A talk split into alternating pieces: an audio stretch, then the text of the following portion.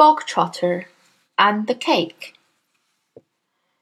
How can she get away with it? Lavender said to Matilda. Surely the children go home and tell their mothers and fathers. I know my father would raise a terrific stink if I told him the head mistress had grabbed me by the hair and slung me over the playground fence. No, he wouldn't, Matilda said. And I'll tell you why. He simply wouldn't believe you. Of course he would. He wouldn't, Matilda said. And the reason is obvious. Your story would sound too ridiculous to be believed. And that is the Trunchbull's great secret. What is? Lavender asked. Matilda said, Never do anything by halves if you want to get away with it. Be outrageous. Go the whole hog. Make sure everything you do is so completely crazy it's unbelievable. No parent is going to believe this pigtail story. Not in a million years.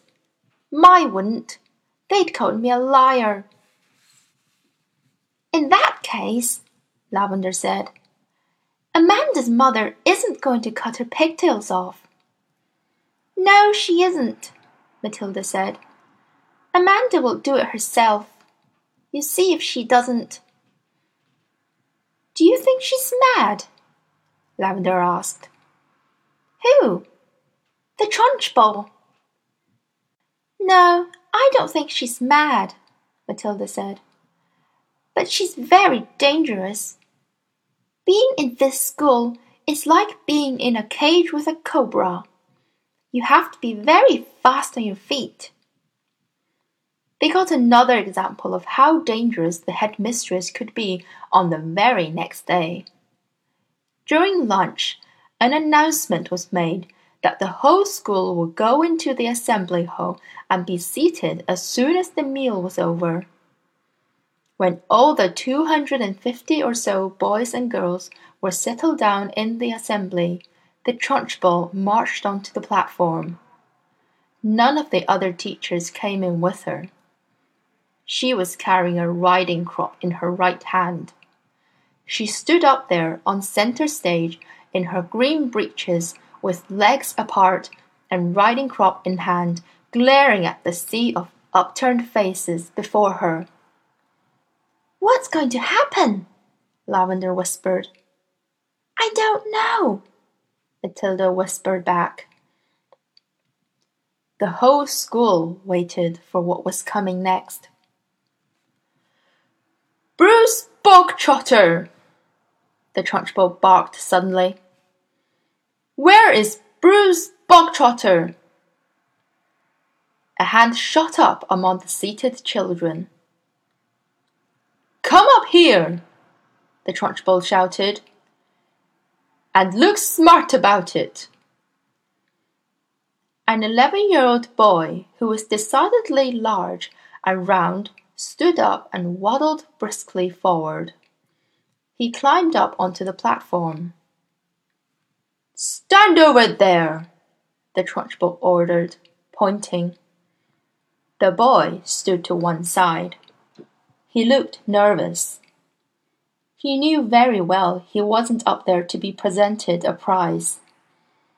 He was watching the headmistress with an exceedingly wary eye and he kept edging further and further away from her with little shuffles of his feet, rather as a rat might edge away from a terrier that is watching it from across the room.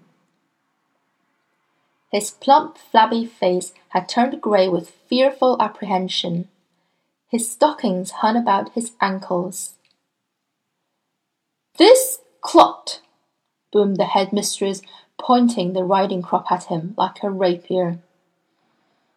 This blackhead, this foul carbuncle, this poisonous pustule that you see before you is none other than a disgusting criminal, a denizen of the underworld, a member of the mafia. Who? Me? Bruce Bogtrotter said, looking genuinely puzzled. A thief! the Trunchbull screamed. A crook! A pirate! A brigand! A rustler! Steady on, the boy said. I mean, dash it all, headmistress. Do you deny it, you miserable little gumboil? Do you plead not guilty? I don't know what you're talking about, the boy said, more puzzled than ever. I'll tell you what I'm talking about, you separating little blister, the Trunchbull shouted. Yesterday morning, during break, you sneaked like a serpent into the kitchen and stole a slice of my private chocolate cake from my tea tray. That tray had just been prepared for me personally by the cook. It was my morning snack. And as for the cake, it was my own private stock.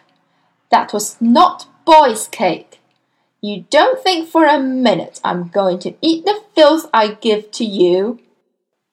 That cake was made from real butter and real cream. And he, that rubber bandit, that safecracker, that highwayman standing over there with his socks around his ankles, stole it and ate it. I never did, the boy exclaimed, turning from grey to white. Don't lie to me, Bogtrotter, barked the Trunchbull. The cook saw you. What's more, she saw you eating it. The Trunchbull paused to wipe a fleck of froth from her lips. When she spoke again, her voice was suddenly softer, quieter, more friendly, and she leaned towards the boy, smiling. You like my special chocolate cake, don't you, Bogtrotter? It's rich and delicious, isn't it, Bogtrotter? Very good, the boy mumbled. The words were out before he could stop himself. You're right, the Trunchbull said. It is very good. Therefore, I think you should congratulate the cook. When the gentleman has had a particularly good meal, Bogtrotter, he always sends his compliments to the chef. You didn't know that, did you, Bogtrotter? But those who inhabit the criminal underworld are not noted for their good manners. The boy remained silent. Cook! The Trunchbull shouted, turning her head towards the door. Come here, cook! Bogtrotter wishes to tell you how good your chocolate cake is. The cook, a tall, shriveled female who looked as though all of her body juices had been dried out of her long ago in a hot oven, walked onto the platform wearing a dirty white apron. Her entrance had clearly been arranged beforehand by the headmistress.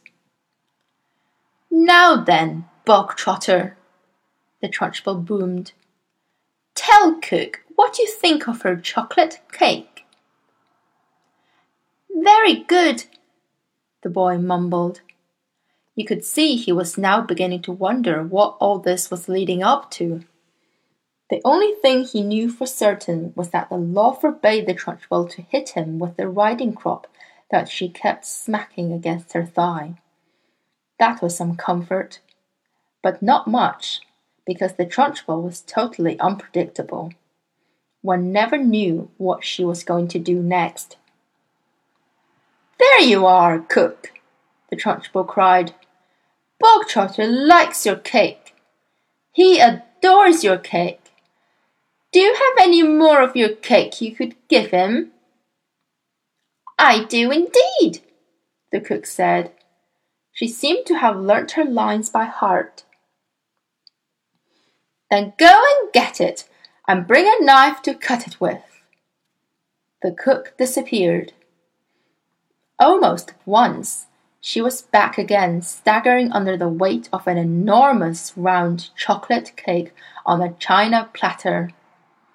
The cake was fully eighteen inches in diameter, and it was covered with dark brown chocolate icing. Put it on the table, the Trunchbull said. There was a small table center stage with a chair behind it. The cook placed the cake carefully on the table. Sit down, Bogtrotter, the Trunchbull said. Sit there. The boy moved cautiously to the table and sat down. He stared at the gigantic cake. There you are, Bogtrotter, the Trunchbull said, and once again her voice became soft, persuasive, even gentle. It's all for you, every bit of it. You enjoyed that slice you had yesterday so very much, I ordered the cook to bake you an extra large one, all for yourself. Well, thank you, the boy said, totally bemused. Thank cook, not me, the Trunchbull said. Thank you, cook, the boy said.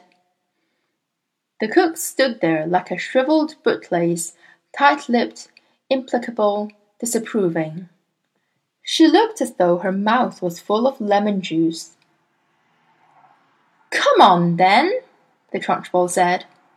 Why don't you cut yourself a nice thick slice and try it? What? Now? the boy said, cautious. He knew there was a catch in this somewhere, but he wasn't sure where. Can't I take it home instead? he asked. That would be impolite, the Trunchbull said, with a crafty grin. You must show Cookie here how grateful you are for all the trouble she's given. The boy didn't move. Go on, get on with it, the Trunchbull said. Cut a slice and taste it. We haven't got all day. The boy picked up the knife and was about to cut into the cake when he stopped. He stared at the cake. Then he looked up at the Trunchbull, then at the tall, stringy cook with her lemon juice mouth. All the children in the hall were watching tensely, waiting for something to happen. They felt certain it must. The Trunchbull was not a person who would give someone a whole chocolate cake to eat just out of kindness. Many were guessing that it had been filled with pepper or castor oil or some other foul tasting substance that would make the boy violently sick. It might even be arsenic, and he would be dead in ten seconds flat. Or perhaps it was a booby trapped cake and the whole thing would blow up the moment it was cut, taking Bruce Bogtrotter with it. No one in the school put it past the Trunchbull to do any of these things. I don't want to eat it, the boy said. Taste it, you little brat, the Trunchbull said. You're insulting the cook. Very gingerly, the boy began to cut a thin slice of the vast cake. Then he levered the slice out. Then he put down the knife and took the sticky thing in his fingers and started very slowly to eat it. It's good, isn't it? the Trunchbull asked. Very good, the boy said, chewing and swallowing. He finished the slice. Have another, the Trunchbull said. That's enough, thank you, the boy murmured. I said have another, the Trunchbull said, and now there was an altogether sharper edge to her voice. Eat another slice. Do as you're told. I don't want another slice, the boy said. Suddenly, the Trunchbull exploded. Eat! she shouted, banging her thigh with the riding crop. If I tell you to eat, you will eat. You wanted the cake, you stole cake, and now you've got cake. What's more, you're going to eat it. You do not leave this platform, and nobody leave this hall until you have eaten the entire cake that is sitting there in front of you. Do I make myself clear, Bogtrotter? Do you get my meaning? The boy looked at the Trunchbull, then he looked down at the enormous cake. Eat! Eat! Eat!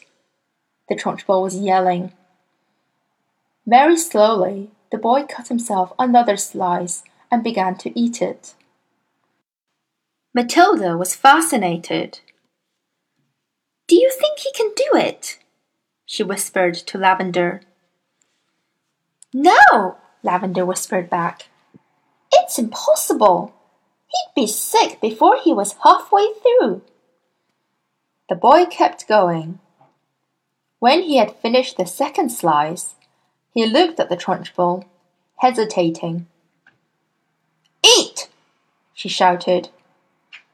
Greedy little thieves who like to eat cake must have cake. Eat faster, boy, eat faster. We don't want to be here all day. And don't stop like you're doing now. Next time you stop before it's all finished, you go straight into the Chokey, and I shall lock the door and throw the key down the well. The boy cut a third slice and started to eat it. He finished this one quicker than the other two, and when that was done, he immediately picked up the knife and cut the next slice. In some peculiar way, he seemed to be getting into his stride. Matilda, watching closely, saw no signs of distress in the boy yet. If anything, he seemed to be gathering confidence as he went along. He's doing well, she whispered to Lavender. He'll be sick soon, Lavender whispered back. It's going to be horrid. When Bruce Bogtrotter had eaten his way through half of the enormous cake, he paused for just a couple of seconds and took several deep breaths.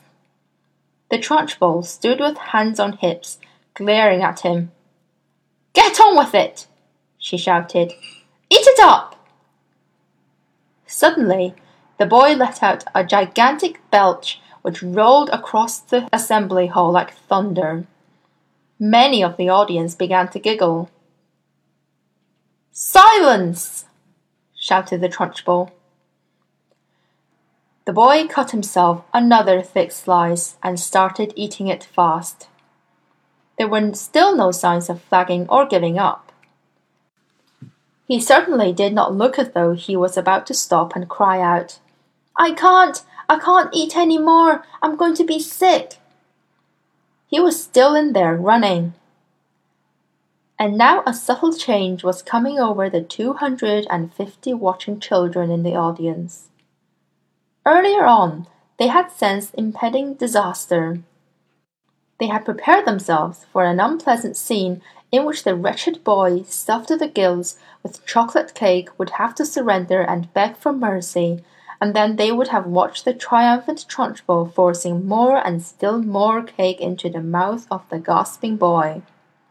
Not a bit of it. Bruce Bogtrotter was three quarters of the way through and still going strong. One sensed that he was almost beginning to enjoy himself. He had a mountain to climb, and he was jolly well going to reach the top or die in the attempt. What was more, he had now become very conscious of his audience and of how they were all silently rooting for him. This was nothing less than a battle between him and the mighty Trunchbull.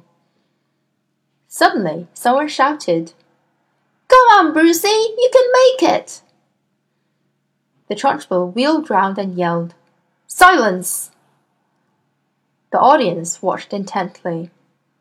They were thoroughly caught up in the contest. They were longing to start cheering, but they didn't dare. I think he's going to make it, Matilda whispered. I think so too, Lavender whispered back. I wouldn't have believed anyone in the world could eat the whole of a cake that size. The Trunchbull doesn't believe it either, Matilda whispered. Look at her. She's turning redder and redder. She's going to kill him if he wins. The boy was slowing down now. There was no doubt about that but he kept pushing the stuff into his mouth with the dogged perseverance of a long distance runner who has sighted the finishing line and knows he must keep going. As the very last mouthful disappeared, a tremendous cheer rose up from the audience, and children were leaping onto their chairs and yelling and clapping and shouting. Well done, Brucey! Good for you, Brucey! You've won a gold medal, Brucey! The Trunchbull stood motionless on the platform. Her great horsey face had turned the color of molten lava, and her eyes were glittering with fury. She glared at Bruce Bogtrotter, who was sitting on his chair like some huge overstuffed grub, replete, comatose, unable to move or to speak.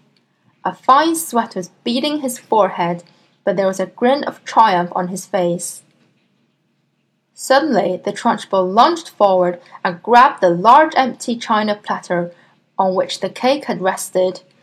She raised it high in the air and brought it down with a crash right on top of the wretched Bruce Bogtrotter's head, and pieces flew all over the platform.